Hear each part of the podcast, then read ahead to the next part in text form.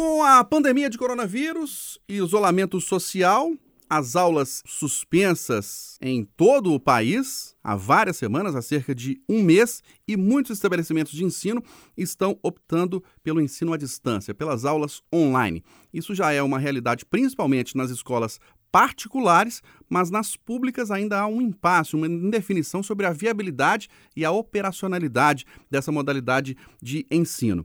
A gente vai debater os pontos positivos e negativos das aulas online, recebendo agora o Vitor Augusto Ferreira. Ele é professor e responsável pelo canal de YouTube Terra Negra, em que são ministradas aulas online de ciências humanas. Vitor, bom dia, obrigado pela presença aqui no Palavra Aberta. É muito prazer, tá? Estou sempre à disposição de vir aqui na Itatiaia e a gente que trabalha com filosofia, sociologia, história e geografia tem bastante coisa para comentar sobre esse momento, né, contemporâneo, vamos dizer assim. Bom dia, professor, obrigado. A gente recebe também o professor da Educação Básica e diretor do Sindiúti em Minas Gerais, Adriano de Paula. Professor, muito bom dia, é um prazer recebê-lo aqui na Itatiaia. Bom dia, é um prazer estar aqui participando desse debate, que é um debate bastante importante né, para a sociedade brasileira e mineira em específico, fundamentalmente nesse momento, que é o momento que essa questão da educação à distância e o formato online ele vem à tona de uma forma é, bastante punjante. Né? Obrigado.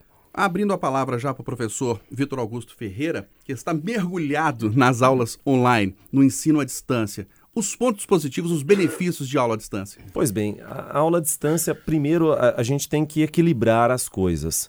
Eu reconheço que existe uma heterogeneidade monstruosa no Brasil em relação ao acesso à infraestrutura. Inegavelmente, nem todos os alunos do Brasil, por motivos óbvios, motivos infraestruturais, uh, não conseguem ter acesso a aulas online de qualidade.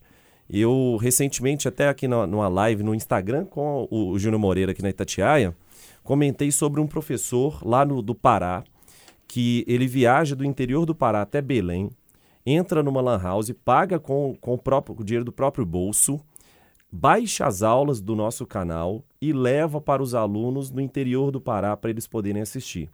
Então, su supridas essas heterogeneidades, eu acredito que as aulas online são um forte complemento às aulas presenciais. São um complemento espetacular. Por exemplo, no nosso canal, lá no Terra Negra, a gente viajou já o Brasil inteiro, todos os biomas do país, basicamente todos os grandes desertos do planeta Terra também. Fomos para o Oriente Médio e, apresentamos tudo isso para os alunos de uma forma visual. A sala de aula, da forma como ela é hoje, do, do, do método presencial, é muito importante pelo contato direto do professor com o aluno, mas a geração mudou. A sala de aula do século XIX continua se, sendo repetida no século XX e no século XXI uma geração totalmente diferente precisa de um complemento para esses estudos e eu acredito que o audiovisual seja um complemento perfeito. Professor Adriano de Paula, o professor Vitor Augusto falou de uma experiência interessante é, e, e, ele fala é, trazendo a experiência dele com toda a situação. Eu queria que o senhor trouxesse, por favor, o senhor que está lá imerso na educação básica da rede estadual, da rede municipal, enfim, que a gente sabe de todas as dificuldades. Esse ensino online, é, ele é todo positivo assim? Ou tem alguma coisa ali que a gente pode falar, opa, aqui não, aqui é problemático? É, na verdade, a gente tem, a gente tem um, um, um, consenso né, aqui de que ele tem um caráter de complementaridade, né? É, de maneira alguma a gente vai discutir ensino à distância dissociado, especialmente no caso da educação básica, é, da, da, da, do ensino presencial. É, são vários elementos positivos, mas também tem limites, né? O primeiro, o professor já apontou, que é a questão da disponibilidade é, dos estudantes em relação à questão estrutural de, de rede de internet, computadores, etc, né? É, mas não é só isso, né? A seleção de conteúdos também é uma questão que é importante da gente discutir quando a gente vai discutir é, aulas online, né? Quem seleciona esses conteúdos? Qual a liberdade, a segurança e a privacidade desses estudantes num ambiente de rede que a gente sabe hoje que ele traz uma série de, de, de possibilidades tanto para benefícios como, como, também problemáticas que envolvem inclusive a segurança dos nossos estudantes. Então, assim, os elementos que a gente pode, que a gente pode trazer aqui, é, que, que, que a gente deve ficar atento, eu acho que primeiro essa questão do acesso, que ela é fundamental, ela não é um detalhe, né? Principalmente quando você vai pensar, e aí eu trago o meu lugar de fala que você colocou, né? Você vai pensar aí os estudantes da educação básica no, na, no sistema público de educação, né, que a gente tem um déficit de pelo menos 42% de, de, de alunos, de estudantes que não têm acesso, né, e desses que têm acesso, que acesso que é, né, qual qualidade de rede, qual qualidade de banda larga, ele acessa pelo celular, ele acessa por um computador, né, qual acompanhamento que se faz disso, porque a educação básica, fundamentalmente, ela exige um acompanhamento, né, é, e aí eu acho que, que quando o professor Vitor ele fala dessa complementaridade, eu acho que é bem pensando nisso também. Eu trabalho com os meus estudantes, é, na, na, na, rede estadual, que eles dependem do acompanhamento do professor e dependem muito mais, porque muitos deles não têm essa estrutura dentro de casa, né, uma estrutura, estou falando familiar mesmo, que possa acompanhar os, a, o, os estudos, acompanhar a execução das tarefas, acompanhar o que está sendo visto e o que não está sendo visto na internet. Então, eu acho que esses fatores são fundamentais. A princípio, a gente pode apontá-los. Professor Vitor Hugo Ferreira, eu queria que você aprofundasse um pouco mais nessa questão dos benefícios do ensino online. É, de, de ser um complemento ao ensino presencial. Porque o ensino presencial, na sua visão, hoje não está sendo suficiente? É, basicamente, o que a gente pode pensar é o seguinte: nas Olimpíadas a gente tem vôlei de praia e a gente tem vôlei de, de quadra. Então, são metodologias diferentes, são uh, uh, esportes diferenciados Porém, e aí eu discordo um pouco do Adriano, em relação a, a quem seleciona esses materiais. Na verdade, a, a, gente tem uma deficiência muito grave, tanto no ensino, no ensino básico em geral, seja no ensino fundamental, seja no ensino médio, no nosso país, de quem seleciona inclusive as aulas presenciais também. Uma defasagem que é animalesca, assustadora dos professores, e isso só será corrigido, e aí eu vejo que possivelmente eu vou discordar bastante do Adriano nesse sentido, porque a gente tem dois caminhos.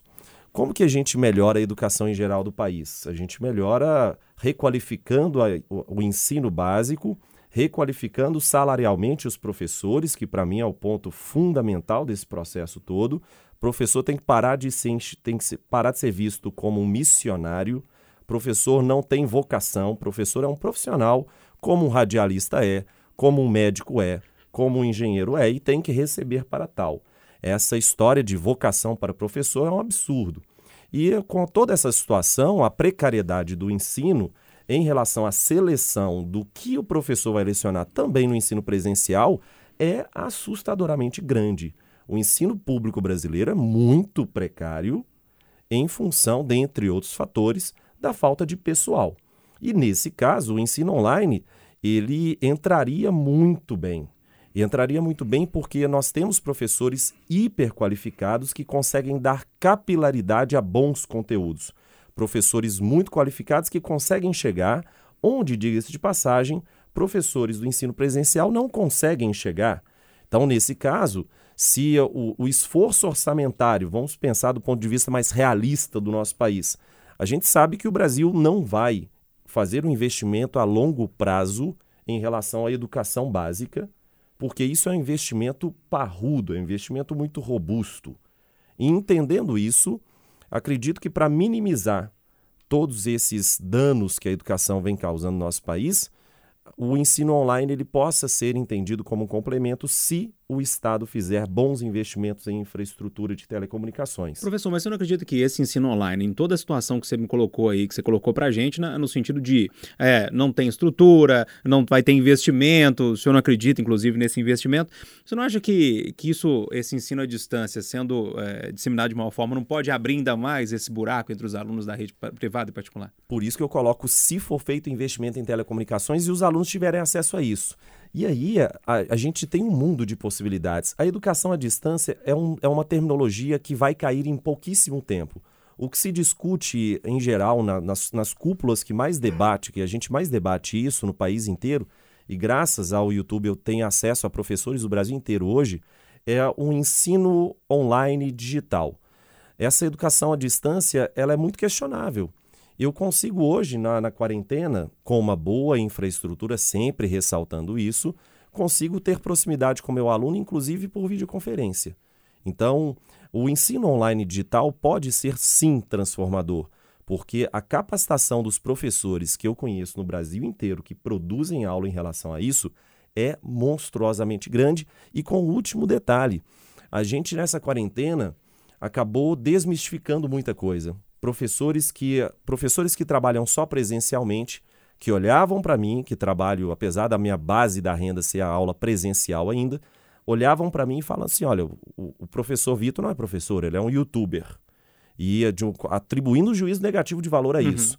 E hoje todos eles, como estão sendo forçados a trabalhar também no online, estão entendendo que o buraco é muito mais embaixo. O trabalho que a gente tem é muito desgastante. Professor Adriano de Paulo, dentro disso que, que o professor Vitor Augusto está falando, é, mesmo com toda essa dificuldade, não está na hora de começar, mesmo que seja na marra, no peito, na gambiarra, para fazer levar um complemento a esses alunos da educação básica? É, primeiro que eu discordo que seja o momento de fazer gambiarra, porque eu acho que a educação precisa ser pensada e planejada, né? A gente tem um modelo de gambiarra em curso, que é o um modelo que está sendo colocado pela Secretaria de Estado de Educação. Me perdoa só um minutinho, eu usei a palavra gambiarra, mas só no sentido de que a gente está num momento completamente diferente, então precisa ser rápido, então precisa se adequar nessa situação. É, mas aí, mas eu acho que a palavra foi bem, foi bem, foi bem colocada, né? Porque planejamento e se adequar, a gente está discutindo aula online, a gente está discutindo educação à distância, tudo isso, há bastante tempo. Já eram para as redes estarem se preparando é, e, e para uma situação de letramento de digital na rede pública.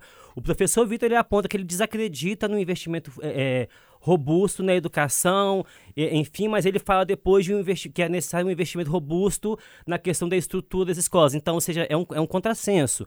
Né? Então, esse investimento é um investimento que a gente espera também.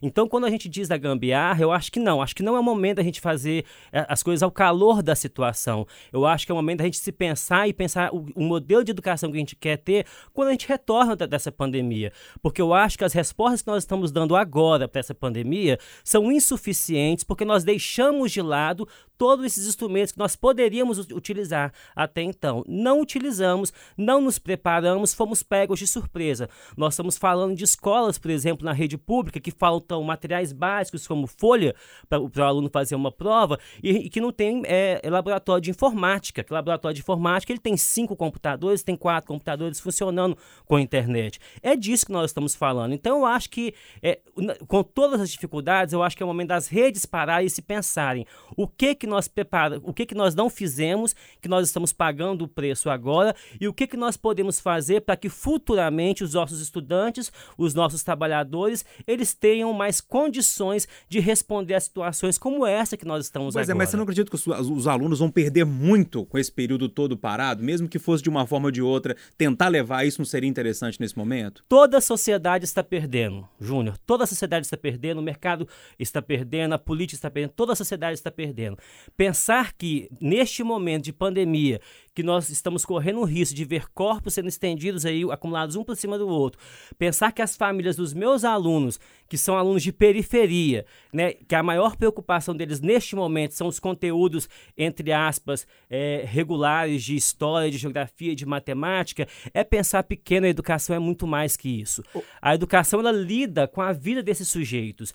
Então, isso é muito importante. Como que está a cabeça desse meu aluno que mora lá numa, numa, numa casa com dois e que vê se falar o tempo todo em isolamento, que ele não consegue se isolar, que ele não consegue se distanciar, que ele não sabe se ele vai ter o que comer. E nós estamos pensando que a educação tem esse caráter meramente instrucionista de ficar levando matemática e português numa situação de pandemia, né? Seria desejável que nós conseguíssemos atender os nossos alunos de uma forma melhor. Por isso eu disse que o problema é como que nós não nos preparamos, eu estou falando do poder público, né?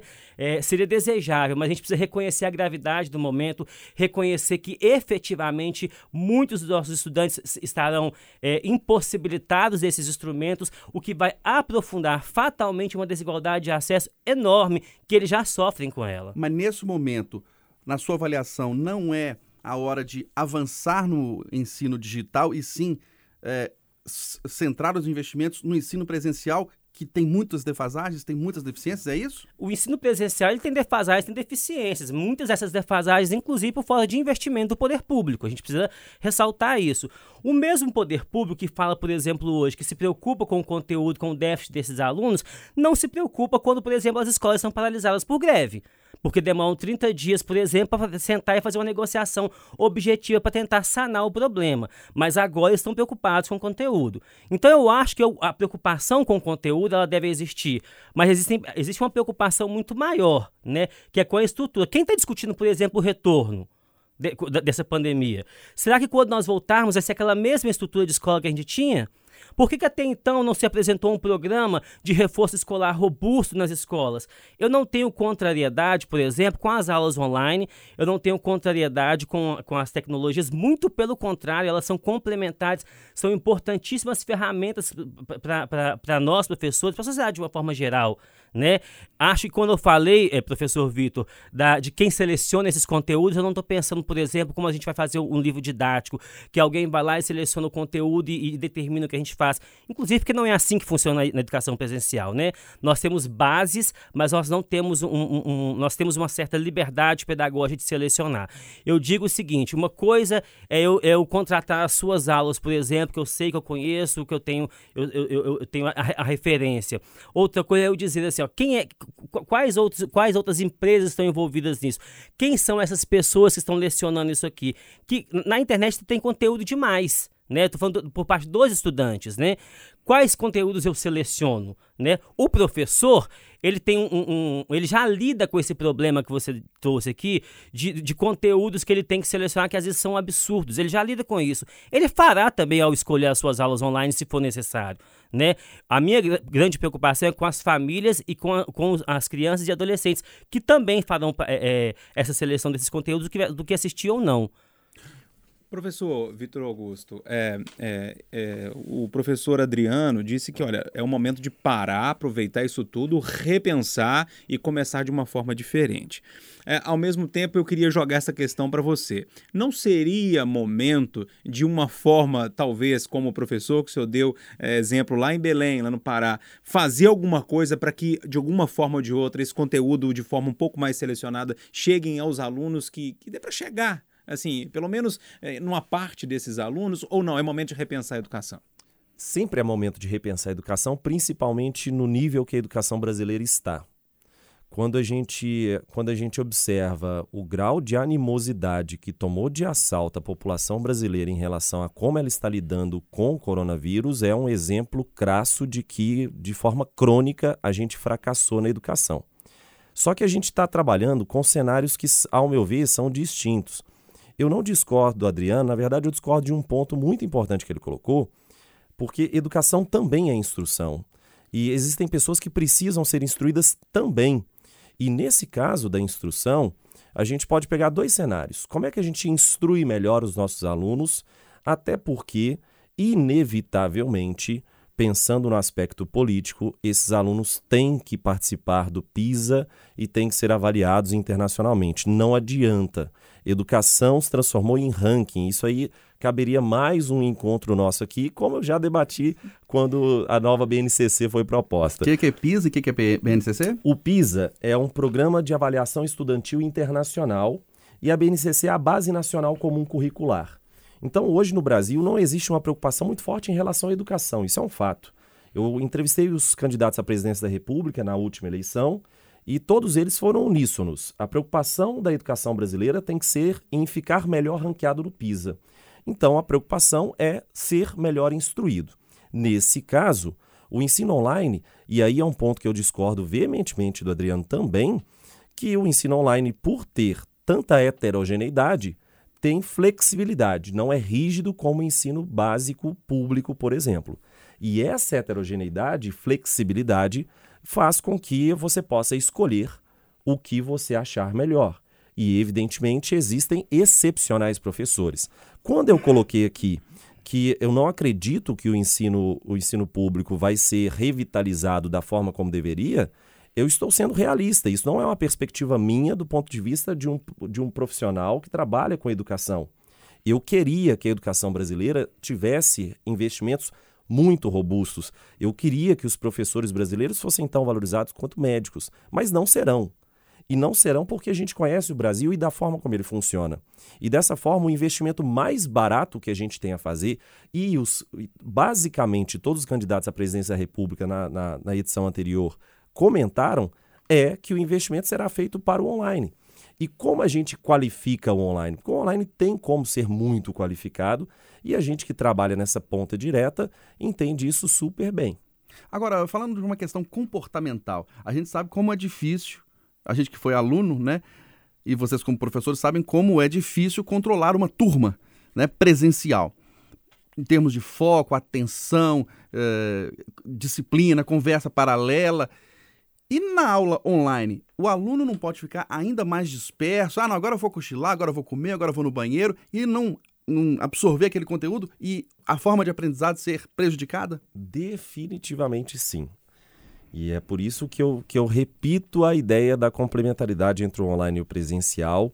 Alguns alunos entraram em contato comigo falando sobre a dificuldade que eles tinham em relação à atenção e à disciplina. O que eu identifico? Eu identifico que no, no, no, setor, no ramo presencial, o aluno consegue se auto-sabotar mais facilmente. Então, o fato dele estar presencialmente numa sala de aula não significa que ele está acompanhando a aula. O fato dele ficar calado na aula não significa que ele está acompanhando a aula. E no online isso fica mais latente. Então, quando o aluno não tem disciplina mesmo, e isso a gente tem que entender que é uma fatia muito significativa dos alunos, seja no online, seja no presencial, ele tem problemas.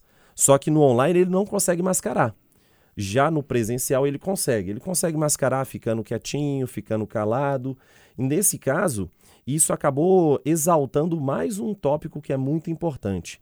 Durante eh, os últimos anos vem sendo muito debatido no Brasil o homeschooling, porque muita gente acredita que o homeschooling e a educação online são, são coisas iguais. Só que são dois processos totalmente diferentes. Eu quero, eu, eu fico imaginando agora com os pais tendo essa experiência de trabalhar em casa e acompanhar os alunos, os filhos estudando em casa se, se eventualmente o homeschooling vai ser tão defendido quanto era defendido no passado. O homeschooling são os pais ensinando os filhos Justamente. em vez de, de o filho frequentar a escola. Sem a intervenção da escola, sem a intervenção dos professores que foram qualificados para isso. Então são processos totalmente distintos. Então respondendo a sua dúvida, é, a sua questão, é, é para mim é muito, muito básico.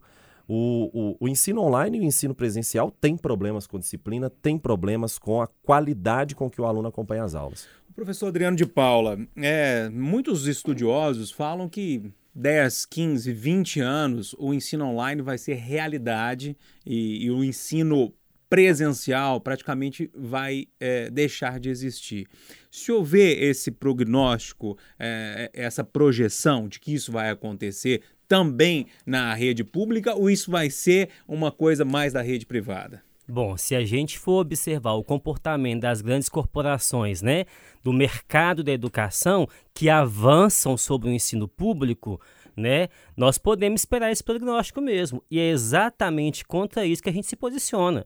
Né? Esse momento, é, a gente não pode ser inocente e não achar que nesse momento essas grandes é, é, empresas aí do mercado da educação não estão ávidas por essa experiência né, nas, nas redes públicas e por depois vender os seus pacotes. Né? Então a gente tem que ficar bastante atento porque isso já está acontecendo. Né? Agora, do ponto de vista prático, do ponto de vista daquilo que a gente acredita como educação, acredito que não. Né? Eu, acredito, eu acredito que a gente tem que lutar e, e, defender a educação, fundamentalmente a educação pública, presencial, porque somos nós que atendemos os, os nossos estudantes na sua totalidade, numa perspectiva de, de educação que ela é integral. Ela é o sujeito que ele aprende a ser, ele aprende a conviver, ele aprende a pensar, ele, aprende, ele aprende a estar com o outro. Né? Então, é, é no espaço da escola que essa educação, fundamentalmente, essa educação integral, fundamentalmente, ela se realiza. Né? Eu acho que nem o Vitor nem eu aqui estamos falando de ser contrário ou de ser a favor a, a, a aulas online, que inclusive eu não sou youtuber, não sou professor youtuber, mas eu tento usar daqueles que são e a gente leva isso para dentro, dentro da escola também. Mas isso sempre com a mediação do professor, isso sempre com a mediação dos profissionais que trabalharam, que, e, que estudaram né, e que trabalham com isso, né? Que, que, que atendem aqueles sujeitos na sua integralidade, né? Então, por exemplo, a gente falar hoje da, da, da questão, o Vitor trouxe aqui a questão de professores que de, um, de uma hora, hora para outra tiveram que se virar com as ferramentas, né? É, isso tem acontecido muito, principalmente na rede privada, e eu fico preocupado com isso. Porque se o Vitor falar comigo aqui que ah, eu tive que fazer as aulas online, é, é, é, é, tranquilo, porque eu já sei que ele é um, uma pessoa que tem essa formação, que tem essa pegada, isso para ele é muito tranquilo. Não será para muitos professores da rede privada. É um desafio se expor da forma como estão se expondo forma precária, com o um telefone celular na frente, tendo que se virar para gravar uma aula que ele nunca fez. Uma coisa é eu numa dinâmica de sala de aula com 30, 40 alunos. Outra coisa é eu ter que me expor na, na, na, na privacidade da minha casa, gravando uma aula com uma experiência que eu não tenho, com uma, uma, uma, uma linguagem que eu não conheço, porque vamos ser realistas, todo mundo acessa o Facebook, todo mundo acessa o Instagram, todo mundo acessa o YouTube, mas nem todos conhecem e dominam essa linguagem né? E Mas essa... não é uma tendência que a gente e todos se familiarizem com essa linguagem? Mais, mais do que se familiarizar, eles estão usando profissionalmente. Se é uma tendência, é preciso ter formação. As redes precisam formar seus professores. Não podem, de uma hora para outra, para grave as suas aulas e mandem para os seus alunos. Né? Se é uma tendência, e é o que eu disse no início, é uma tendência há muito tempo, né? O grande problema é como que nós estamos, nós estamos respondendo precariamente agora, porque nós nos não nos preparamos antes, né? Então, a, a responsabilização disso para o professor é muito grande é muito grande. Ele está se expondo, ele está expondo o trabalho dele, ele se formou, ele tem uma formação, uma competência e, uma experiência na lida da sala de aula. E agora ele tem que se colocar numa, com uma ferramenta, com uma linguagem que ele definitivamente não domina e que ninguém o preparou, que as escolas, que as redes não formaram para aquilo. Na prática, essas dificuldades existem, Vitor? Muitas, muitas. Alguns professores, inclusive, já estão sendo direcionados para psiquiatras em função de, de, transtornos gerados nesse processo de quarentena agora, porque, eh, além de ser um, uma questão geracional também, você identifica que ah, eu sou da geração millennial, então eu cresci naquela transição do analógico para o digital, eu acabo tendo um pouquinho mais de facilidade tive também condições financeiras para poder me estruturar melhor e fazer com que tudo fique mais fácil para mim. Agora, a internet da casa de cada um dos professores vai ser usado para um propósito profissional de trabalho. Então, eventualmente, será que a escola vai ter que contribuir com um determinado valor? Porque ele, a, o professor está comprando a, a infraestrutura para poder entregar para as escolas essa infraestrutura e como tudo que acontece na internet, ela é cara e eventualmente vai ter problemas sim. É, não é algo simples. E eu reforço, isso só reforça que o trabalho online é um trabalho muito sólido, que o trabalho online é um trabalho muito sério e que nós somos profissionais ao lidar com o trabalho online. Agora, pedir a profissionalização de professores em 15 dias, como vem acontecendo, isso não vai dar certo em hipótese alguma. Ou você capacita todos os professores, seja da rede pública e também na rede privada, porque os problemas são uníssonos, ou então nada feito, vai ter problema. Bacana quando a gente faz um debate e termina esse debate com mais perguntas do que respostas, né? Para todo mundo pensar, refletir e tentar entender para que caminho que a gente vai. A gente recebeu aqui no Palavra Aberta de hoje, deste sábado, o professor Vitor Augusto. Ele é do canal de YouTube Terra Negra, que leva informação e aulas online para os alunos é, de forma geral. Professor, muito obrigado pela visita, foi um prazer debater. E eu que agradeço, estou sempre à disposição. Sou quase um tudólogo aqui na Itatiaia e vamos que vamos. Recebemos também o professor Adriano de Paula. Ele é professor do ensino básico na rede estadual de ensino aqui em Minas Gerais e é diretor do Sindiúti, o Sindicato Único dos Trabalhadores em Educação do nosso estado. Professor Adriano, obrigado pela sua presença, um ótimo dia. Eu que agradeço e eu não posso sair daqui sem cumprimentar os meus colegas, trabalhadoras e trabalhadores em educação da rede estadual, que estão em greve desde 11 de fevereiro e que passam agora por esse processo sem saber como lidar com uma, com uma situação de imposição de um formato que eles não dominam e que está sendo colocado de uma forma atabalhada pelo Estado. A eles o meu cumprimento e a nossa luta que vai seguir em defesa da educação pública de qualidade para todos. Obrigado, professor. Grande abraço.